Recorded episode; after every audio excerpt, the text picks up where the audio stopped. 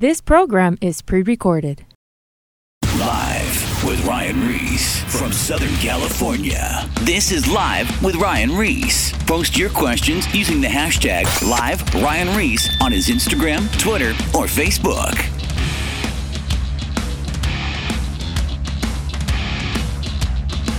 All right, you know what?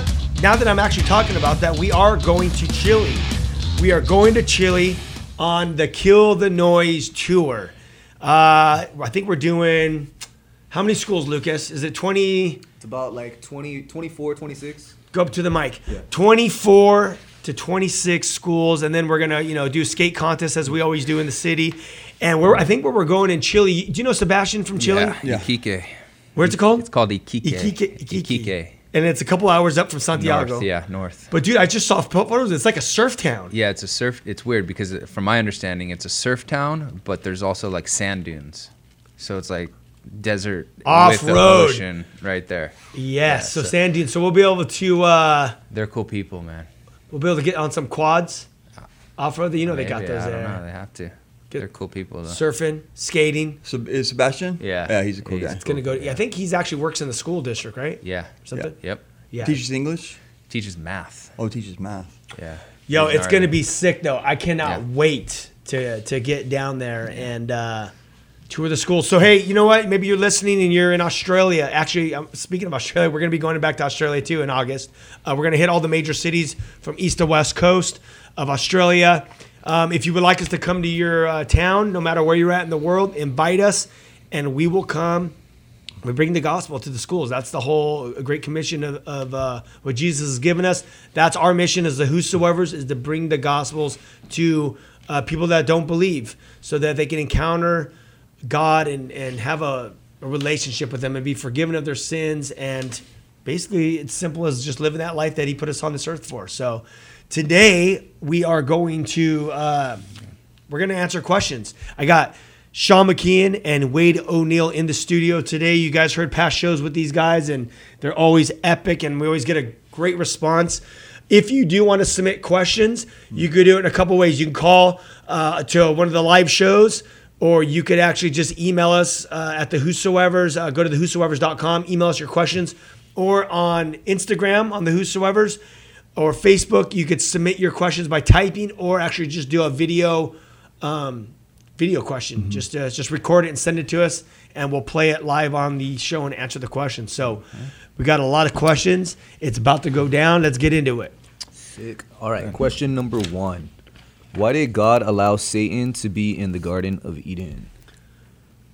Why did he allow? Well, first of all, let's do a little background uh, uh, story on Satan. We know that he is a his name was Lucifer, son of the morning star, and it talks about him uh, being there at the throne of God. And you know, when when you read about him in Isaiah, you read about that he the way he was built, he was uh, set in gold.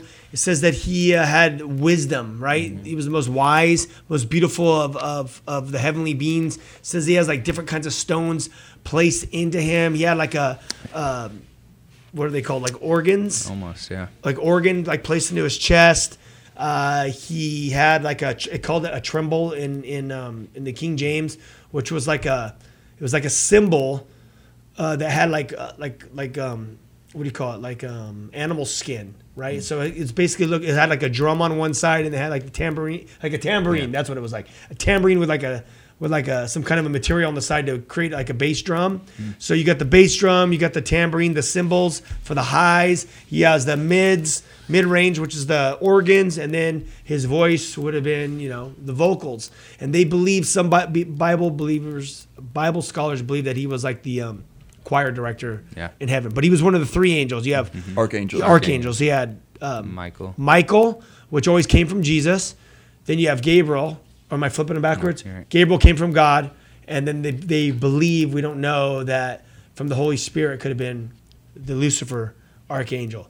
So we know that there was a war in heaven. He was trying to revolt. He was causing a revolution to come against God because he said he wanted to ascend higher mm-hmm. than um, than God. Basically, he wanted to be God, mm-hmm. and he had some kind of clout in in mm-hmm. heaven with angels because one third of the angels uh, joined forces to come against God. And I always trip out on this, and let's let's all kind of talk mm. about this for a second. I trip out on this because, like, what kind of clout did he have that they actually thought they could warn heaven to take God out? Like, mm, mm. how? Like, what was the thought process?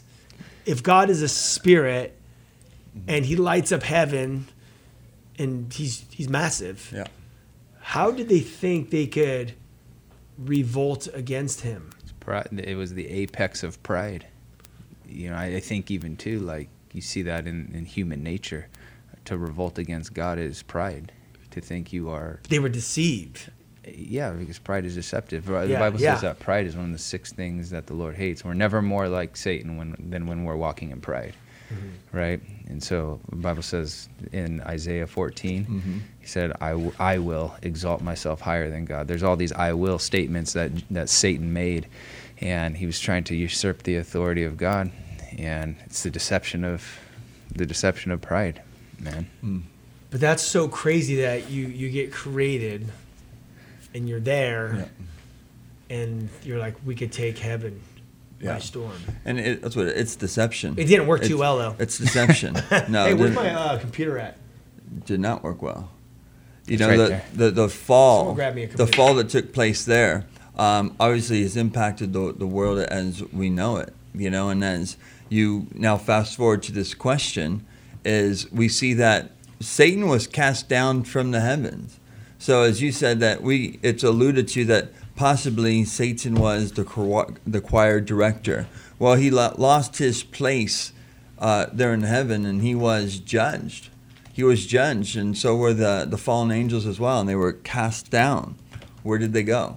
You know, and so we see him here on earth in the Garden of Eden, and the question is, why did God allow Satan to be in the Garden of Eden?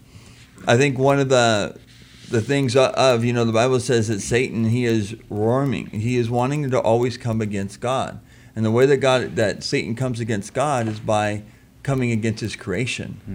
Um, and we see that definitely in our culture today. You see that with homosexuality. It is rebellion rebelling against what God has created male and female. And all the way back in the garden you see that Satan there is alluring uh, to Adam and Eve, thinking that they are going to miss out on something if they don't follow his direction. Um, him having that ability to be there. I think the other question would be uh, everybody likes to ask why the, the tree of good and evil, why was it there? Yeah. You know, all true worship must be linked to honesty and truth, and it has to be predicated upon a choice. Yeah. God created man with a free will, a, a, a will that would demonstrate true affection, true adoration for the Lord. Because if He did not give us a, the ability to choose, true affection wouldn't be there. True adoration wouldn't be there. You know, somebody can put a, a gun to your head and like force you to say, "I love you." But they're only going to do that because they're being forced to. It doesn't mean that in their heart they truly care for you, they love you. God doesn't want cheap love. He doesn't want to um, force his way into your life. He wants to give you an opportunity and a choice. And that you see that mirrored all through Scripture, through Adam and Eve, through Abraham. They were given a choice to serve the Lord. And I think that Satan being there is just one of those pawns that are used to cl- to clarify like our um, love for God, our choice to ser- serve God over the deception of the enemy. And obviously, the enemy from that point on has always came through the lineage of the nation of Israel and through the human race into believers who trying to discourage us in the walk of God. Jesus said, "If you love me, keep my commandments." A choice, uh, love is a choice to be made, not an emotion to be felt. And so, as Sean was saying, a choice was set before um, Adam and Eve to obey obey the Lord and demonstrate love through that, and and they obviously didn't. The, the only thing that the Lord will not touch in your life is your free will. He'll never touch your freedom to choose because He wants you to choose Him in love. Um, that's our short answer. There it is. And remember that God, uh, Satan's not powerful. He he, I mean, he doesn't have power over God. Basically, mm-hmm. he could he could bug you and harass you, but Jesus is the creator. Satan is creation. Always remember that they're not mm-hmm. equal, mm-hmm. not even close.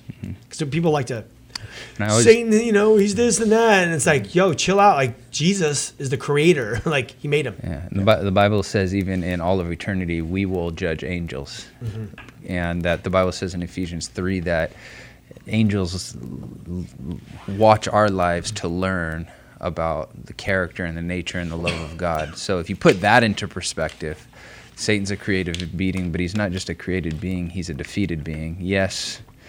Um, is he powerful? Yes. Is he deceptive? Yes. Does he want to destroy your life? Absolutely. But we've been given power over him.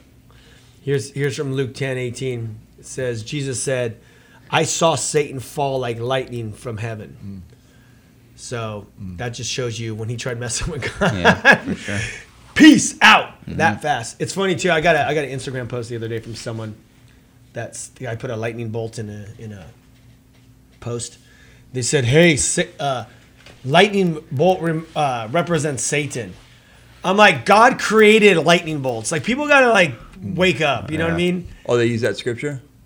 Yeah, I did a lightning bolt. Oh, lightning bolts represent Satan. No, it says I saw him fall like lightning.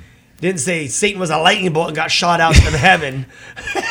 and imagine, and it just goes back to deception too, because when you look at deception, how could somebody be deceived if they're in the presence of God?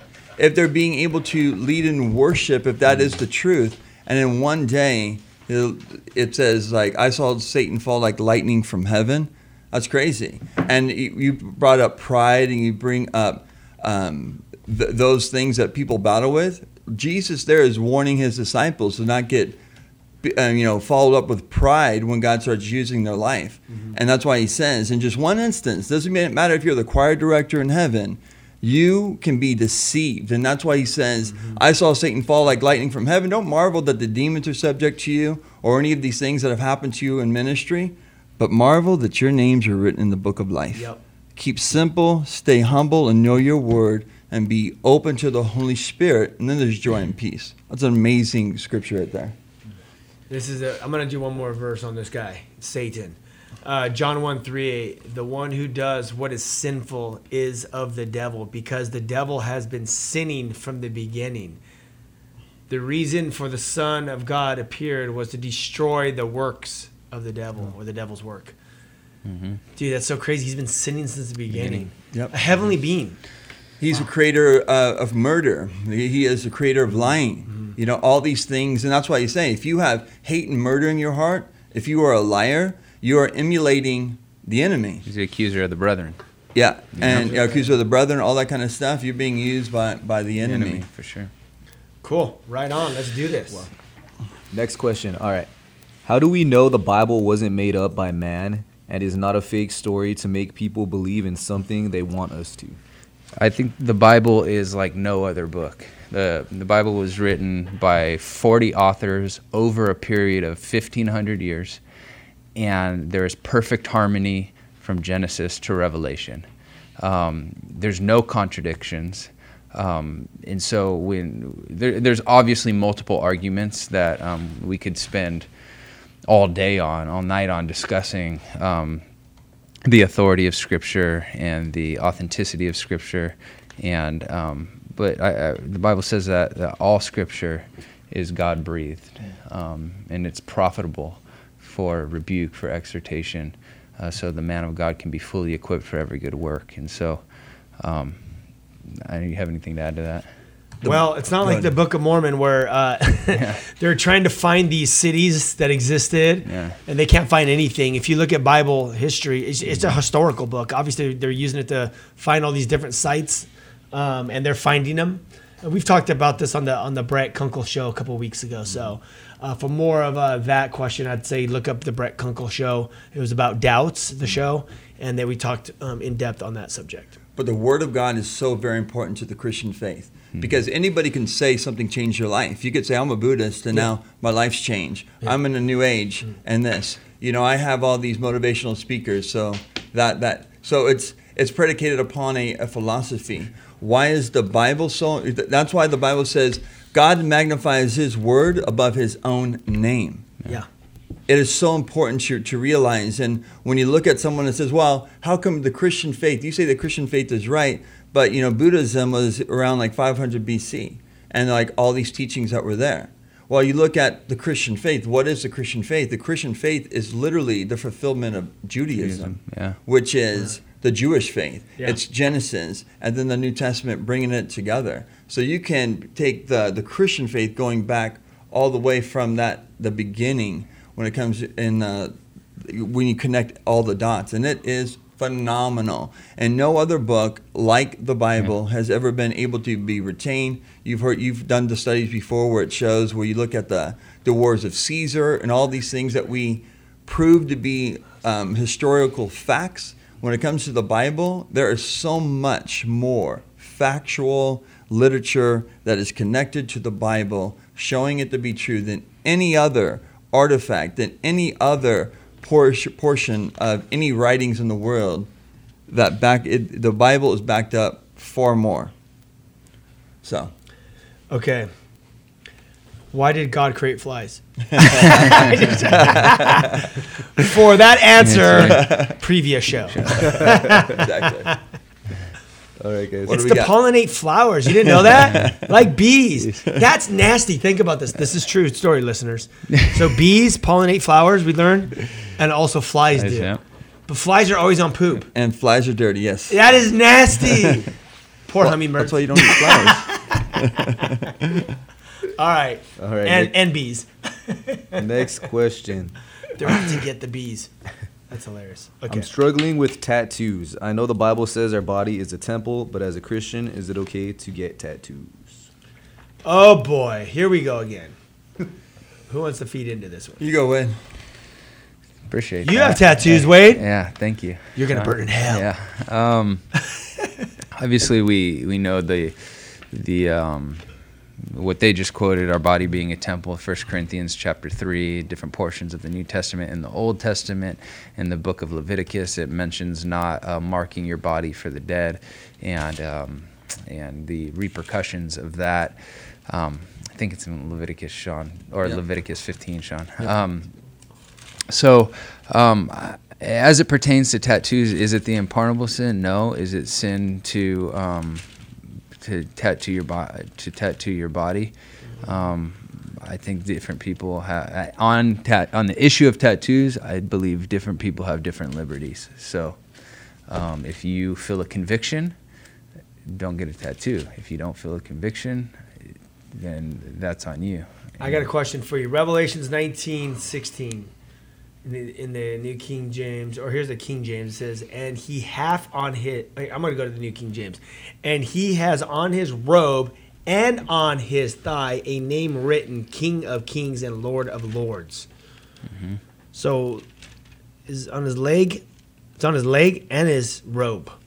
His name's written. Jesus, we're talking about Revelations. So he has some kind of marking on him. He's, mm-hmm. isn't he going to give it some mark too when we get to heaven?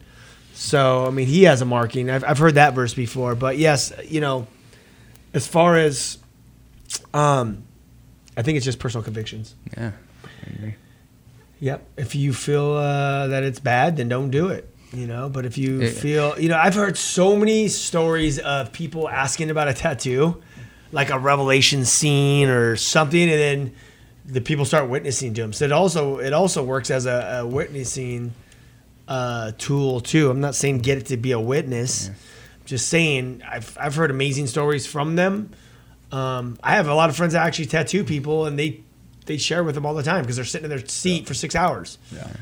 So it's I- all, it all comes to the whole. It all comes out of personal work of the Holy Spirit. Yeah. When you look at Leviticus, you mentioned that you know Leviticus is a mention to getting markings that are declaring the the Day of Dead or or like Yeah. you know Yeah. it's evil, you Yeah. know, and that's what what he was rebuking there in Leviticus, so they wouldn't take the culture that was surrounding them. You know, obviously it's the the matter of the heart with a lot of these things. I, I would caution people doing stupid stuff, getting Yeah, dumb sure. tattoos emotionally. And the other thing is the funny thing is people get in scripture and they don't even believe them and they don't even follow them through. That makes you look foolish. I'll- it's like putting a bumper sticker on, on your car or something like God that. God uses the force things. yeah. all like all of my tattoos I got after I got saved, and when I was younger, and I regret I regret them now.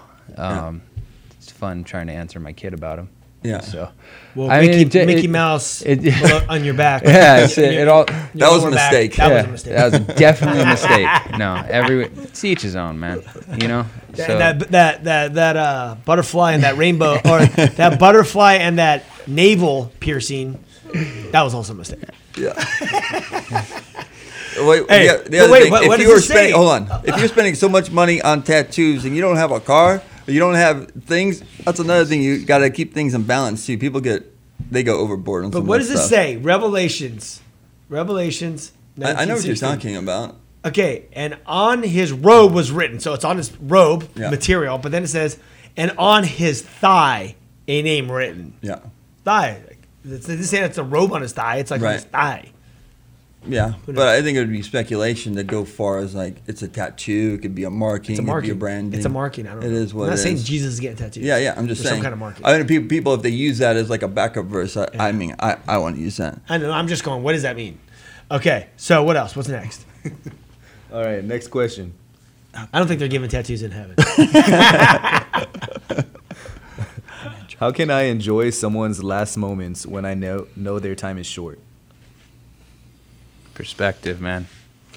Perspective. I think it becomes enjoyable when if you know that they're saved. Obviously, that drastically changes uh, the dynamic of a relationship. So if they're not saved, all prayers and all your effort needs to go to to seeing that person um, accept the, the the Lord and, and give their life to Christ. But um, you know the Bible the Bible talks about us being eternally minded, and this world is not forever. I think death is just the, an amazing, uh, lack for lack of better terms, but smack in the face of just how how short life is. The Bible says that life is but a vapor; it appears for a while and it vanishes away. In fact, anytime you hear life referred to in Scripture, it's referred to as something that it, uh, very short. Psalm 103 says it's like a wildflower; it appears for a while and it vanishes away and its place is remembered no more. And so you have to realize the, the brevity of life. And I think that goes for every relationship, whether the person is with you um, or is or is facing death or is or is not. You, you have to value relationships. You have to slow down and you have to value your relationships with your children, your relationships with your wife. You have to invest in relationships because when they're gone, it's too late. Mm-hmm. And so I think I've always said this in being in pastoral ministry. That's one of the things that's like always in front of your face. All that I remember, I went through a year where it was like every month I was doing multiple for a year straight, multiple funerals for children, and it just messed with me, man. And so it, it gave me like this unhealthy fear with my own children. Yeah, you can know, of like this obsession of like, okay, I got to make the most of this second because they may not be here tomorrow. Yeah. Um, but you have to invest in those relationships. You have to make time and and value when you're with them, but also when you're away with from them, praying for them, and so a lot could be said on that issue. Yeah. All right. All right, next question. Do you guys like being parents and how do you balance your time? Do I like being a parent? I Sean, did. do you like being I a love being a parent. To me, it's the the great, greatest calling Hmm. that you can have in your life to be able to impact your children's life. There's nothing like it. When you teach the Bible, Hmm. Um, to me, it just amplifies everything from the trust factor that a child has for their father or for the mother, um, the the faith that they have, they love, the adoration that they have for you. The, the the reality is that they mimic you. And So if you you're acting like a fool or like or you know you say something dumb or whatever, they'll mimic you. the same thing as if you are doing what is right, like they'll mimic you. They watch you pray, they watch you read, they they see what you do. Um, it's it's a great thing. Um, I look at it; it, ha- it has a lot of great value. And I know the question was like, how do you balance the time? You gotta ba- you gotta fight for that time. You gotta fight for that time. You gotta be able to see. For us that serve in full time ministry, our schedules can be very crazy, and a lot of times it's not gonna always gonna be the quantity. It's gonna be that quality of time. And you can't be like that old that the guy is like, oh, I'm gonna go do, hang out with my friends, go do this or whatever. You can do that, but dude, if you're not investing into your children, dude, you're, you're missing out on what God has for you. Dale used to always say, like, if I see these guys going out on a fishing trip and like they don't have one of their sons with them, I'm like, do you think you're really making a mark on this earth? Really, going hanging out with your boys? Yeah. Like, the adoration that your children have towards you, like there's nothing like it. And the, the lessons that you've learned in your own personal life uh, that you can pass on to them is a great thing. I know with my boys, like I want them to I think we did this on another show prior where it's like I want them to be inspired for whatever God God has for them. Yeah, totally. You know, I don't want them to fit in my mold. I want them to be who God's created them to be. My prayer is that the opportunities that I've been given, like in the Lord and the ministry, that they will sur- supersede all that God's done in my life. You know, just recently they were asked, what do they want to be when they grow up? Uh, my oldest son Cohen says he wants to be a baseball player and retire to be a pastor. For Jet, he wants to be a UFC fighter and retire as a pastor. And then my little one Uriah wants to be a garbage man because he wants to get all the toys that we throw in the trash all the time. so it's like amazing to me how the affection that is there. And I, I think that it's hard. There's nothing like it's hard, dude. It's it's hard being a parent because it's hard being a husband. Um, when you walk with the, Lord, if you want to be a successful husband, uh, father, it's going to come back to you dying to self. Just a relationship with God, denial of self, pick up your cross and walk. Being a, husband, you got to die to yourself. You can't do everything your own way. You have to take another person's uh, life into consideration, your wife. And then for your children, you're not a single person no more. Yeah. Your children's life matters. God brought them into your life for a reason, and I just think you got to be mindful. I, I I love being a parent. Yeah, well, we have like three minutes, so I I guess you go. It- it's a calling you know um, like when you're with your child be with your child Yeah. you know be invested in your child i think you can like bring work into that relationship or you can bring ministry into that relationship when you're with your kid be with your kid someone once told me that um, kids spell love t-i-m-e with time you know invest in your kid Eh, like like sean said you're not always going to have massive quantities of time with your children but when you're with your kids be with your kids, Yeah. love your kids, and um, put on that hat. You know, Yes, I, I want them to be whatever they want to be. You know, just open up doors for them to, to find their calling. What Sadie wants to be a doctor. I don't know what the identical twins want to be yet, but she wants to help people. But um, yeah, it's uh, no, it's amazing. They definitely show you. They mimic you. Yep. and you're like, that's like me, or that's like Crystal. What the heck? And uh, no, it's it's it's exciting. It's definitely exciting, and it's you have to invest because, you know, if you don't teach them, then the world's gonna teach them. for sure. sure. They're gonna learn somewhere else. And you know, I tell Chris, I go, we got to be very transparent with the kids. We got to protect them, but we gotta if they don't, if we don't tell them certain things, they're gonna learn it. You, you can't be checked out as a parent in this No, world. no, No, and you gotta watch like like just like Netflix or something. Yeah. Like they'll be watching like PJ Mask or something, Yeah. like the warrior, you know, those Yeah, little yeah. saviors of the world.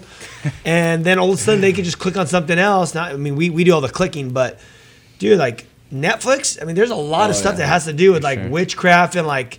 There's this one show on the other day. I don't know how it got on. I, I looked, at, but there was like these dark shadows Mm-hmm. with these like all-seeing eyes that they were trying to kill. These, I'm like, what the dude? There's so much stuff that these kids. My point is these if you're not paying attention, mm-hmm. these kids could just get the world like the, penetrated with the stuff from the world. And there's a lot of stuff that is not cool that is just in cartoon mm-hmm. format mm-hmm. that they can just go into their minds and they can just grow up with this stuff. So you got to watch out from a very young age. Train them up. Make sure that they're, they're reading the Bible stories, or you're mm-hmm. reading the Bible stories. To my got young kids, mm-hmm. and then they have like you know they have like the Bible app that has like the little cartoons or any of those kind of things. But yeah, no, it's awesome. I'm just, you know, honestly, I'm excited to be able to like want to. I want to take one at a time on a, not like a big tour I do, uh-huh. but like a, a quick speaking engagement or something oh, fun. Like I want to be able to take them on the plane and travel them. But now with the coronavirus, you know, you know, there's a lot of things I want to do, but we'll we'll see right now, you know. But uh, I want to travel with them. Yeah, My dad used to sure. travel with me, and I'm really looking forward to that. Yeah. You know, it's been uh, it's been awesome.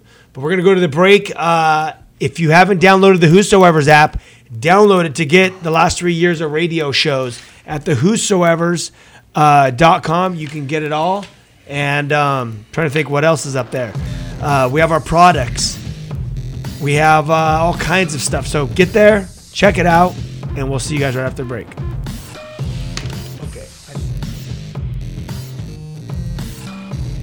More live with Ryan Ryan Ries coming up. Is everything all right? Call now 1 888 564 6173 or post your questions using the hashtag live Ryan Ries on his Instagram, Twitter, or Facebook. I think I speak for the entire administration when I say whoop-de-doo. Now, back to live with Ryan Ries. Don't say we didn't warn you. All right, I got Sean McKeon and Wade O'Neill in studio, and we are taking your questions.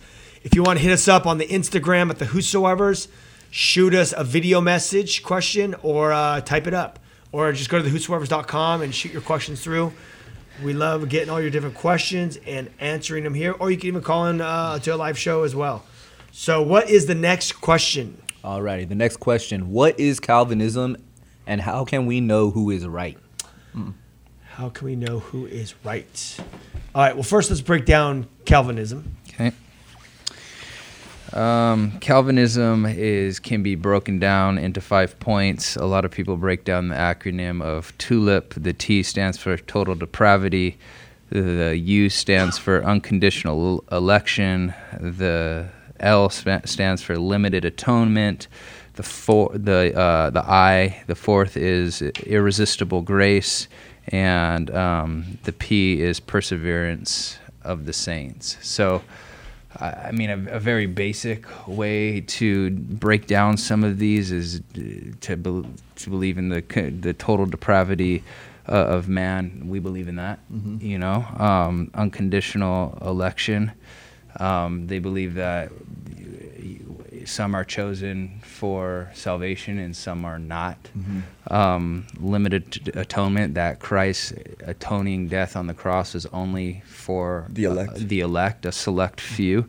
For those Uh, ones that are chosen. Yeah, they believe in irresistible grace, meaning um, if you are meant to be saved, you cannot resist the grace of God in your life that you will be saved.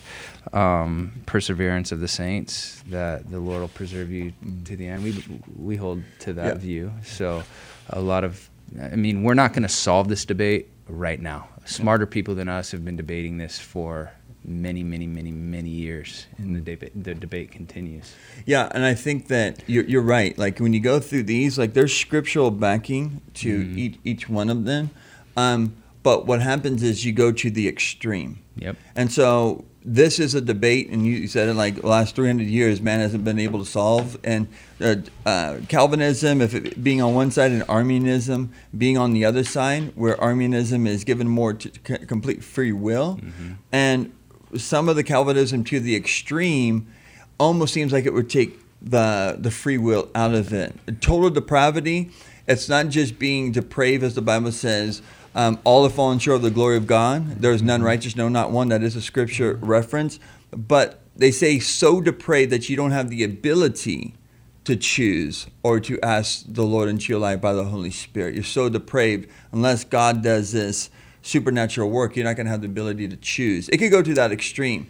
And though man is depraved, when God's Holy Spirit starts working in their life, they obviously can come to the saving knowledge of the Lord. Um, the, the other one, the limited atonement, Atonement, only yeah. for the, for the elect. That, those are the things that kind of get cloudy. Um, but I think what it comes down to is you got to have balance. Mm-hmm. You know, there are when we hear about Calvinism, you hear, hear it brought up. There's amazing Bible teachers that believe in all the, the five tenets of, of Calvinism. But usually, what happens is it it wavers on stuff. If you go to Calvinism to the extreme, evangelism actually starts to take a little bit of a back seat Yeah. because people are, you, some are going to be chosen, some are going to be like, you know, you can't force, you can't, you know what I'm saying? Um, so it's just keeping things in balance. And that's like the Calvary Chapel mo- movement was always based upon being in the middle of both things. We believe that um, God has a choice, He has a responsibility. Um, and I think, it, again, it just like with any other kind of teaching and doctrine, people can get very unbalanced when they're focused on, on one side. And whenever it comes to these debates of Calvinism and Arminianism, one thing that I, I caution people if you start getting in the flesh in an argument about who's right over a spiritual thing, you've already missed the mark. Yeah. If you're getting all upset because your way is right and you're trying to win an argument over spiritual things, it's foolish. Got no time for that. I think the, the always a safe answer is abiding in Christ. You know, living an abiding relationship, a And that's love the philosophy of relationship with the Lord, and that's Yeah. that's what we believe. Uh, you point to John 15, um, and the the evidence of bearing fruit in a believer's life. I don't think the question is has a person lost their salvation. I think the question is that was that person ever genuinely saved and filled Producing and by the power of the Holy Spirit. Yeah. And so a lot of people, I mean, you have it in Matthew 7, Lord, Lord, we cast out demons in your name. We did mighty works in your name. And Jesus will answer to them, Depart from me, you servants of iniquity. I never knew you. And so you can say you're you can even look like a Christian. The Bible even says in Matthew 13 that the wheat and the tares they grow up together. Mm-hmm. You know, so mm-hmm.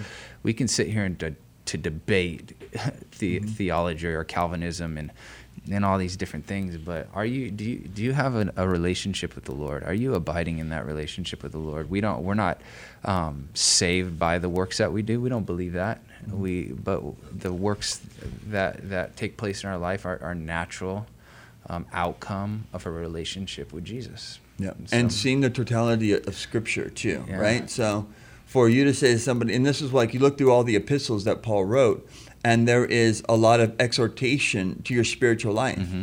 to churches. Ephesus was a church, one of the most prominent churches in the, the early church age. Um, uh, John taught there, Timothy taught there, Paul taught there. Obviously, his longest tenure was there, but there was a lot of correction. Um, same thing in, in Galatians, in the Galatia region, which um, spoke about multiple churches in that surrounding area. So these were churches that were developing spiritual growth, having a relationship with God. They were founded upon a missionary journey, evangelists going there, preaching the gospel, and now churches developing and them growing in faith. And Paul is writing to them to encourage them, like say, look, if you are a believer and you're walking by the Spirit of God, do you think it's right to continue going back into sexual immorality, into adultery, and all these things? You let it be known that if you call yourself a believer and you are continuing living these lifestyles, you will by no means enter the kingdom of heaven. And that, that's a big thing too. It has nothing to do with like, oh, um, can you lose your salvation? People can walk away. Yeah, People sure. can can backslide and never repent. I believe that's what the Bible teaches. I, I think you see that in multiple places. Sure. When you look at the end of the, the, the book of James, even, it says, James says, Brethren, if anyone has been overtaken in a trespass, and you, as a brother, go back and restore that one, let it be known that you have saved that person from death. And that mm-hmm. word is eternal death. So he called them brethren. They walked away from the faith, but you were able to encourage them and bring them back to the faith. Let, let, let, let it be known that you have saved them from punishment. It's not walking on eggshells. It's not, you know, saved by works by any means, but it is that abiding in Christ, being connected with the Lord. It's not saying a prayer and asking Christ into your life and living however you choose. A man that is led by the Spirit of God is one that's going to be obedient to the Holy Spirit It's in just his life. it's just basically like look at Judas. Judas, uh, he was with the disciples when they said Jesus says there's someone here at the table that's going to deceive me, Mm. and they didn't even know who it was. This guy walked the walk, he talked the talk. He was basically, you know, we've talked about this before. He was the biggest poser in the Bible, mm. Mm. posing to be something, but there was no fruit in his life. He was corrupt. He was stealing. There was no transformation. Was he ever saved? Mm-hmm. No, doesn't from the scriptures doesn't look like it because it says he was always stealing money from the from the Yeah. the pot, you know, and then he deceived Jesus, and mm-hmm. and so that's the whole thing. So, Yeah, do you have a relationship with God, or do you not? A lot of people get caught up on the predestination thing, and and they'll quote Romans eight twenty nine, who for who he foreknew, he also predestined, and they stop there. They forget it. The Bible, if you read on in that verse, it says that they predestined. He was, pre, you've been predestined to be conformed into the image of His Son. That's the sanctification work of the Holy Spirit in your life, through an abiding relationship with Jesus. Mm-hmm. Yeah. And it's it's man trying to interpret Yeah. what mighty God has proclaimed. It's like where does God's grace end and begin? We don't know. Wh- wh- How did how t- come some some people get so many chances um, compared to somebody else? Yeah. Dude, we, we don't know. The Bible says that God's ways are high above our ways, like, and we just submit to Him in the power of His Word, and He will always show Himself to be true and faithful. That's bomb. Bomb.com. Uh, you know what? I'm gonna hit on. No, I'm not gonna hit on that subject. Okay, let's go for the next one. Alrighty. Next question. How can I be more in tune with the Holy Spirit and how can I trust the Holy Spirit during evangelism? It can sometimes be difficult to decipher.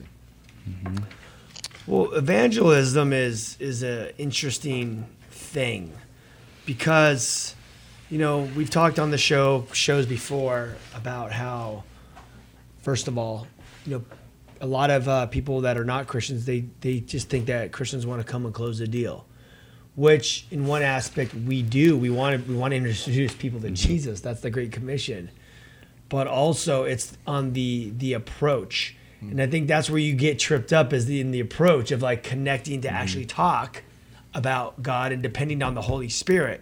So, um, it's the way you the way you, I think the way you're going in for for the approach, and then I think the Holy Spirit will show up. But um, it's just finding that common ground with that person because you can't just walk up and start preaching to the guy. It's not gonna go well. And maybe this person is going, you know, I've been just walking trying to preach to the guy and how do I know when it's the Holy Spirit? Because it's not working. Yeah. I think it's the approach first of all. And I think you have to be spirit. I, I'm not big on. I know a lot of people are, but I'm not big on these like um, different methods of evangelism. Right. I'm. I Do you believe know in- the methods? I don't even know what the methods. There's a lot of them, but I don't, I don't want to throw them out there. Yeah. You know, but I believe in spirit-led evangelism. If the Lord leads you, He prompts your heart, He opens the door, then re- then go and obey and, and go in the power of the Spirit. But also realize like the results are not in your hands. Number one, Yeah. and the power is in the message. Some some some plant, some water. God gives the increase. The Bible says, and so the the the beginning of the question, how can I be more in tune with the Holy Spirit? You have to develop a relationship with the Holy Spirit. That's why Paul exhorts us to be pray praying and, and seeking the Lord for what the gifts of the Spirit are in your life. You know, you're not going to know the voice of the Holy Spirit apart from be, having a relationship with God through His Word. You're not going to know the Holy Spirit through without a relationship uh, with God in prayer. And so you have to develop this relationship with the Holy Spirit and um, being sensitive to His moving and, and open to His voice and really feeding the Spirit and starving the flesh. So with that said, you know, when I do evangelism, like if I'm in the streets or at a concert or whatever, um, I'll talk to people, and then I'll see if God's leading in that. Con- I'll, I'll I'll poke around, as in Yeah. like start a conversation mm-hmm. with them, start communi- you know communication, and then either God will open the door and I'll go in, you know, I'll go into to evangelize, and then some it's it's not there, and I walk away. And sometimes, you know, we- people could try to force it. Yeah. They go, "We're gonna go evangelize. We're gonna go give the gospel to everyone we meet on the street." Well, it might not. You might talk to some person. It might even. You might not even lead you there. Mm-hmm. You might talk to them to kind of get it going. However, you get the conversation going. Mm-hmm. But it might just lead to praying for the guy, and that's okay. Yeah. You might just pray. You might not even lead him to the Lord. You're just like, hey, let me just pray for your family, and that's okay. You don't have to you Yeah. know, close the deal or whatever. Or you might even just you might just have a conversation and the Holy Spirit might not even lead you to even to to open up about the gospel. And that's okay too, because this all goes back to being led by the Holy Spirit. But you're willing. And yeah, but you're willing, you're just putting yourself out there, and then some, boom, the Holy Spirit just does it and you just lead them to the Lord. You know what I mean? So it's okay. Like you don't have to go close deals. Just be led by the Holy Spirit. And um yeah. I think the big thing is like not the methods and the programs. Yeah. You know, you, you treat people how you want to be treated. Like if you were back in the day and somebody just comes up and just preaching to you without even, even really caring what you have to say, like you, you don't want to be that way. And then being open to the Holy Spirit, it's not in different settings. I remember, you know, having uh, an opportunity when I was uh, getting my house and sitting down with a person that we were signing papers with, and they start asking you, you know, what do you do, blah blah blah, where do you grow up, and you start these conversations, and then boom, it just entered into this conversation, and actually you see the girl getting broken by just a couple things that, that, that we, we had said. It ended with her weeping, and me and my wife praying over her and just encouraging her in the things of the Lord. You know, you look at the Bible and you see how how Paul and the disciples moved in the book of Acts. Like You know, there's sometimes where Paul just came, like in the time of, of Athens, he came and he was just burdened. He was surrounded by a bunch of people that were religious. They were seeking spirituality, but they were confused. And then he, he looked for a common ground. He didn't just mock them and put them down. He says, Look, I, I know you're very spiritual. You know, you're, you're seeking, um, you know, rea- truth or whatever. But there's a one statue here that's to the unnamed God, unknown God, and I want to speak to you about the unknown God, the one that created the heavens and the earth and spoke the world into existence. And he gave, he met them at a level where they can connect, and then he gave them the gospel through it. Um, and you see that through multiple times throughout the book of Acts, even the way Jesus spoke uh, with people.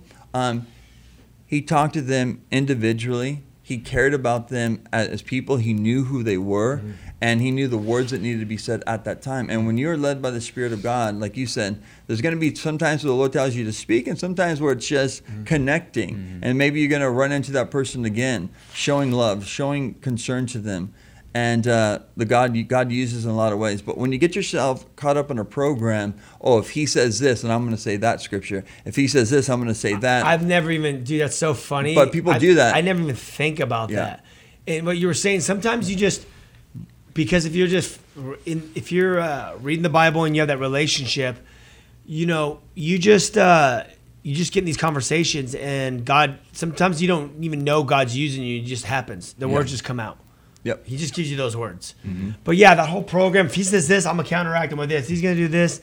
Dude, you don't think they see that coming? If you are, if your mode, if your mode in evangelism is to win an argument, you've already re- missed the mark. Your your heart in evangelism must be birthed through love, through the love of God pouring out of your life, the desire to see people know the truth that has set you free. Mm. And if that's your heart and motive, it's not just the result; it's being obedient to the Lord. Yeah, you're gonna you're gonna be free in Christ. You're gonna see that God it doesn't need you. He gives you the opportunity to be used by Him, but He doesn't need you. A lot of times we are just planting seeds, and and sometimes if you force your way into someone's life. Um, you got to have sensitive. That's why the Bible says the Lord forbid Paul and the disciples to go in a particular region. You have to be sensitive to the Holy Spirit, when to go, when to stop, and, you know, I, I've had that before when you start having this conversation about a, a particular thing, and um, yeah, maybe you almost got him. Eh, My brother Ryan was one of them. Like when I was sharing with him, br- his buddy that was a firefighter at the time said, "Your brother's really close to accepting the Lord." And then my brother did have some hangups, and then we started talking for a while, and you know, he had questions. We went back and forth, and I felt like we just hit a wall, and just left it. Yeah. And it's all good. And we prayed. That's it. A week later, he comes to church. He sits in the Bible study. Dale's teaching. And the, the study was on the untamable tongue, James chapter 3. And it broke him. You know, all of it was in preparation for what God was going to do in the end. Yes. Yeah, we're all just um yeah, we have different um God uses us in different ways. Yeah, But he's the one that makes it grow. for sure. Makes the seed grow, yep. Evangelism is important. You know, the, the Bible tells us that we are to proclaim the gospel. We're living in a world today that has a lot of bad news every single day. You know, it gets over, it, it just can depress you so so easily. But there is a solution to be set free from this crazy world, and it's found in But Christ. also people are looking yes, that's all true. Yeah. But when you look when this person that's looking at you that's not a Christian, what do they see in you that is even attractive mm-hmm. that they would even want this? You know, like Yeah. are you coming at them with like all you got your questions all online? Like you're trying to close a deal? Are you being judgmental? You want to win the argument? Like you know what I mean? Like you gotta remember they're looking at you. Mm-hmm. Like, do I want to be like this guy? Yeah. And that's the whole other thing. yeah, So when some when you're trying to share with the Lord, just remember they're looking at you, going, "Do I? What am I looking at? And if I accept this, and then this is the rep- this is the representative of this." And that actually really changes things. Yeah, sure. You know what I mean? You want to be cool, like cool as in like you want you don't want to you know scare them away basically. For sure. Stand for what you believe, but um, it has to be attractive. And you know, the real relationship with Jesus Christ and who He is and what He's doing in your life is attractive. Hmm. That's the thing. I mean, we see all through the Bible. Do we have any more questions? Yes, sir. Next question. I'd love to know how to combat bitterness in a season of refinement. Mm-hmm. how to combat bitterness. and refinement. Oh man, it's a place where humbling takes place in your own mm-hmm. life. Sometimes you got to let things that impacted you, you just take it to heart, you take it to the Lord. Mm-hmm. Um, but you can't live in a, in a world of bitterness. You know, the fruit of the Holy Spirit. I was teaching my kids this the other day because uh, two of them had gotten in trouble in, in class the other day because, you know, my one son was kind of bel- belittling this other kid because they always get this answer wrong or, you know, my son Jet's smart, so he, he's right in these areas. I'm like, doesn't matter if you're right. If you beat somebody down with your words and make them look foolish, that's not good. That's not pleasing before the Lord. You know, and the fruit of the Holy Spirit, and I just read it to them the difference between the works of the flesh and the work in the Spirit. Because the work in the flesh, bitterness comes out, resentment, jealousies, envy, like it's all the flesh.